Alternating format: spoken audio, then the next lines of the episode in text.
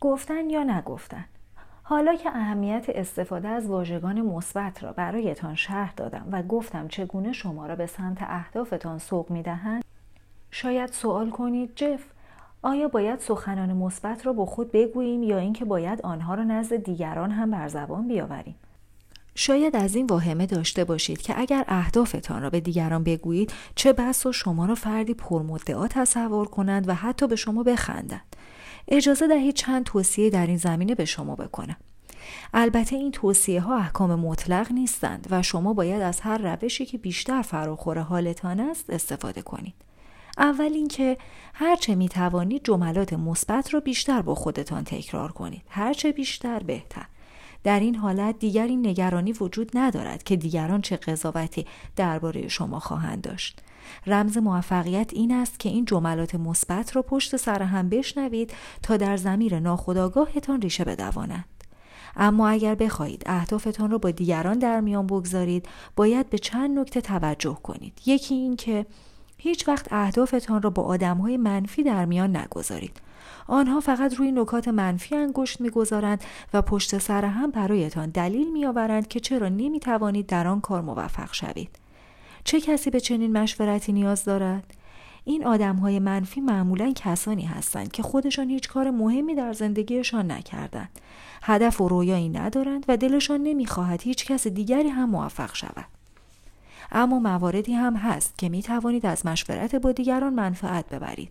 اول حتما با کسی مشورت کنید که کاملا مثبت باشد و از کمک به شما عبا نداشته باشد. او باید کسی باشد که از موفقیت شما بسیار خوشحال شود و برای یاری شما هرچه در توان دارد انجام بدهد شاید یکی از دوستانتان، همکاران یا اقوام شما از چنین خصوصیتی برخوردار باشد. همچنین در میان گذاشتن اهدافتان با کسانی که در کنار شما در مورد یک هدف کار می کنند اهمیت دارد. به عنوان مثال اگر مدیر فروش شرکتی بخواهد درآمد سال آینده را 20 درصد افزایش دهد باید آن را با سایر کارکنان در میان بگذارد. در این صورت است که همه می توانند برای رسیدن به آن هدف همکاری کنند. در عین حال که شما را تشویق می کنم تا از سخنان مثبت برای حرکت به سمت اهدافتان مدد بجویید پیشنهاد می کنم که از موانع احتمالی نیز قافل نباشید. پیش از حرکت به سوی هر هدف باید موانع و مشکلات موجود بر سر راه را نیز مد نظر داشته باشید من ترجیح می دهم که درباره این موانع با فردی مثبت اندیش و خیرخواه مشورت کنم یعنی کسی که چم و خم راه را بشناسد و راه حل‌های مؤثری برای غلبه بر این موانع ارائه می دهد. به علاوه من فقط با افرادی درباره برنامه هایم مشورت می کنم که صلاحیت مشورت را دارا هستند. به عنوان مثال اگر می خواهید کسب و کاری آزاد راه بیاندازید نباید با خانمویتان که فردی منفی است و همه عمر کارمندی دیگران بوده مشورت کنید. او از شغل آزاد چه می داند؟ او فهرستی عریض و طویل از اینکه چرا نباید وارد کار آزاد شوید به شما ارائه خواهد داد و پس از مشورت با خانمو به توانایی خودتان شک می کنید. شما به چنین کمکی احتیاج ندارید. مرد است و قولش وقتی اهداف خود را با دیگران در میان بگذارید احساس مسئولیت به وسط کشیده می شود. به بیان دیگر اگر من به دیگران بگویم که چنین و چنان خواهم کرد دیگر چاره ای ندارم جز اینکه هر طور شده آن کار را انجام دهم. این کار مثل خراب کردن پلهای پشت سر است. باید بگویم که وقتی پای روابط شخصی و کاری در میان باشد من اعتقادی به خراب کردن پلهای پشت سرم ندارم. اما بعضی وقتها تنها راه برای پیشرفت در زندگی و رسیدن به اهداف بزرگ این است که همه راه های عقب نشینی را مسدود کنید. این راهبرد بسیار موثر است. اگر به یکی از دوستان خود بگویید که خیال دارید هفته سه جلسه به کلاس ورزش بروید باید پای حرف خود بیستید زیرا در غیر این صورت حیثیت شما زیر سوال خواهد رفت بگذارید مثال جالبی از زندگی یکی از استادان و مشاهیر انگیزه یعنی آقای زیگ زیگلار برایتان تعریف کنم. زیگلار تصمیم گرفته بود رژیم بگیرد و وزن خود را از 92 کیلوگرم به 75 کیلوگرم برساند. در همان زمان او مشغول نگارش کتاب تو را در اوج می‌بینم بود. در این کتاب زیگلار عنوان کرده که وزنش را به 75 کیلوگرم کاهش داده. این زمان درست ده ماه قبل از انتشار کتاب او با ناشر کتاب قرارداد 25 هزار نسخه ای بست یادتان باشد وقتی زیگلار کتابش را می نوشت 92 کیلو بود به این ترتیب حیثیت او در برابر 25 هزار نفر زیر سوال می رفت.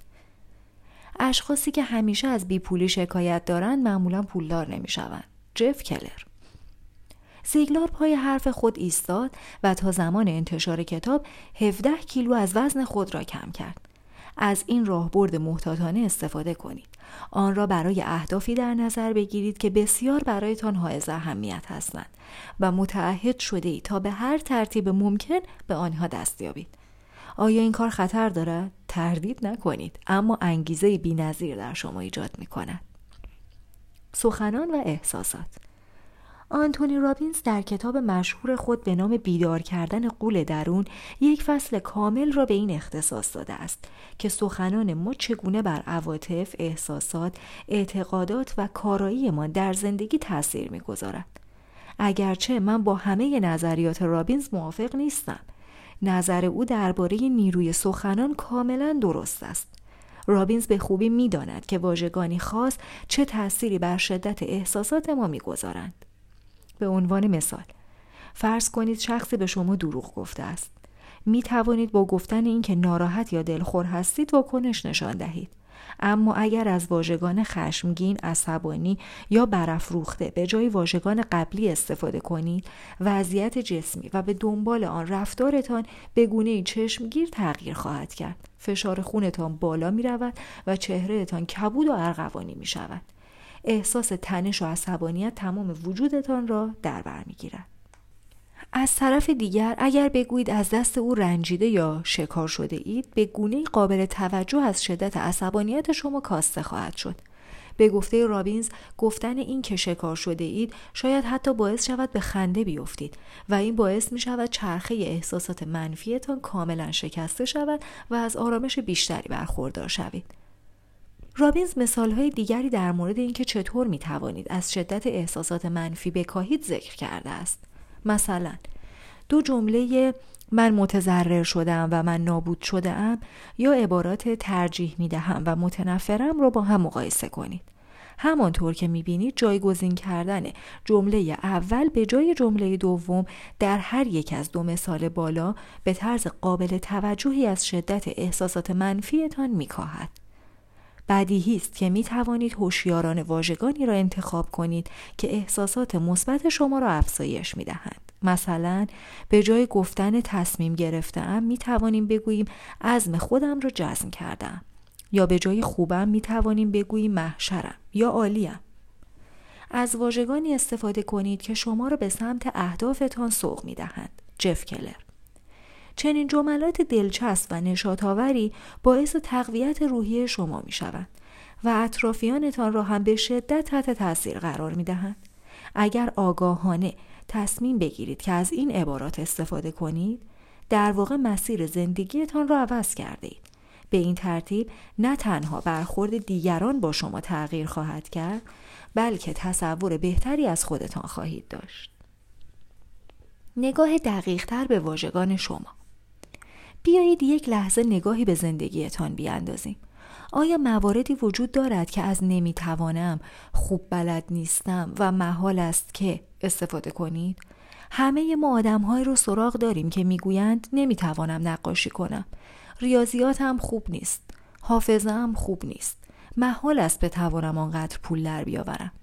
وقتی این حرفها را هر روز در طول ده، بیست یا سی سال زندگی تکرار می کنید ذهنتان را برای شکست برنامه ریزی می کنید. همه اینها از نگرشتان ناشی می شود.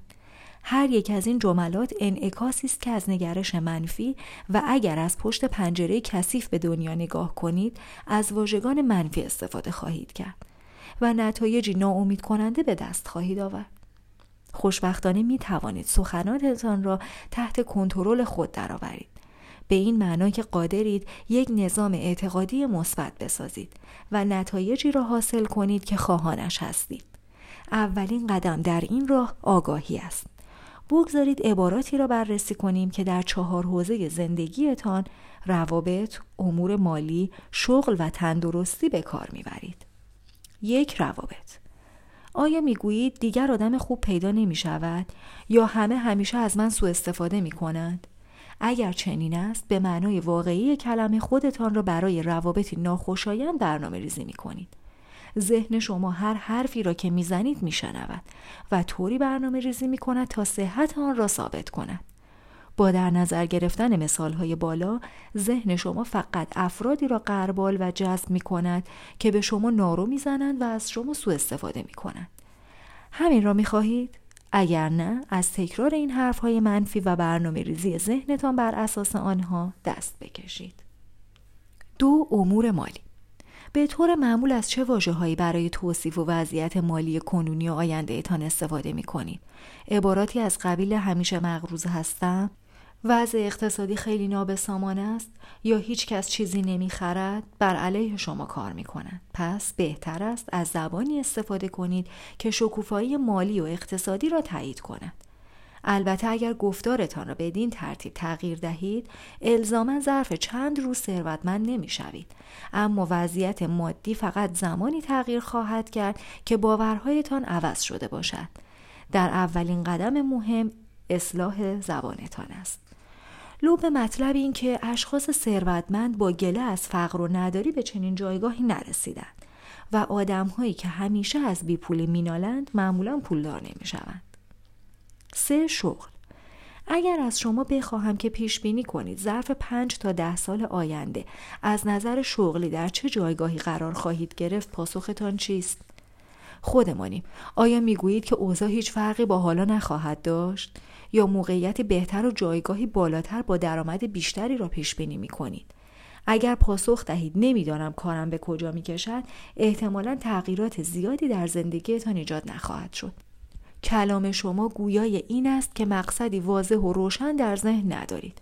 از طرف دیگر اگر هدفی شفاف در ذهن داشته باشید که بتوانید آن را به طور مرتب توصیف کنید حتی اگر آن را فقط برای خودتان توصیف کنید. فرصت دستیابی به آن بسیار زیاد می شود اگر هم دارای شغل آزاد هستید این مطلب دربارهتان صدق می کند آیا از واژگانی استفاده می کنید که گویای رشد حرفه ایتان است؟ یا مدام از این شکوه دارید که به پله بالاتری صعود نخواهید کرد؟ چهار تندرستی بیشک سخنان ما تأثیر شدید بر تندرستیمان دارند به عنوان مثال فرض کنید جمعی از ما غذای خوشمزه رو دور هم نوش جان کرده ایم و دو ساعت بعد من به شما زنگ بزنم و بگویم همه کسانی که با ما غذا خورده اند مسموم و راهی بیمارستان شدند. فرض کنید پیش از تلفن من در کمال صحت و سلامت بوده اید. حالا پس از شنیدن سخنان من چه حالی به شما دست می دهد؟ به احتمال زیاد شکمتان را می‌گیرید رنگتان میپرد و به شدت احساس بیماری می‌کنید. چرا؟ چون حرفهای من باوری را در شما ایجاد کرده و بدنتان به آن واکنش نشان داده است. اگر هم من فقط یک شوخی احمقانه کرده و این حرفها را به دروغ گفته باشم باز هم همین واکنش جسمی در شما پدیدار می شود بدن شما به حرفهایی که از خودتان و دیگران میشنوید واکنش نشان می دهد. به همین دلیل اگر مدام بگویید که کمردردی مزمن دارید که هیچ وقت رهایتان نمی کند یا هر سال سه چهار بار دچار سرماخوردگی می شوید اصلا کار درستی نکرده اید. با اظهار این جملات در واقع به بدنتان یاد می دهید که دچار درد و بیماری شود. لطفا سوء تعبیر نکنید. منظورم این نیست که درد و بیماری خود را انکار کنید. یا اینکه می توانید بر تمام بیماری ها غلبه کنید. اما به طور قطع از بکار بردن کلماتی که لاعلاجی و درد و رنج را وصف می کنند نه تنها سودی حاصل نمی شود بلکه اوضاع وخیمتر خواهد شد. انتخاب با شماست. بسیار خوب. آیا درباره سخنانی که در این چهار حوزه زندگی به کار می‌برید اندیشیده اید؟ وقتی عبارات خاصی را به طور مرتب تکرار کنیم گویا شیاری در مغزمان ایجاد می شود و همچون صفحه گرامافونی که وقتی رویش خط بیفتد تکه ای از آهنگ را پشت سر هم تکرار می کند نتایج گذشته مدام در زندگیمان تکرار می شود. اما توجه داشته باشید هیچ دلیلی وجود ندارد که کورکورانه حرفهای گذشتهتان را تکرار کنید اگرچه این کار انضباط و هوشیاری شما را در جای گزینی سخنان جدید طلب می کند ارزشش را دارد پس از این به بعد هوشیارانه واژههایی را انتخاب کنید که شما را در جهت اهدافتان سوق می دهند و اگر دچار لغزش شدید از یک دوست بخواهید که به شما هشدار دهد. به یاد داشته باشید که انتخاب با خودتان است. بنابراین واجه هایی را انتخاب کنید که مطابق با راهی است که واقعا می خواهید در زندگیتان در پیش بگیرید. طبق آن مسیر پیش بروید و ببینید که راهی سفری شگفتانگیز شده اید.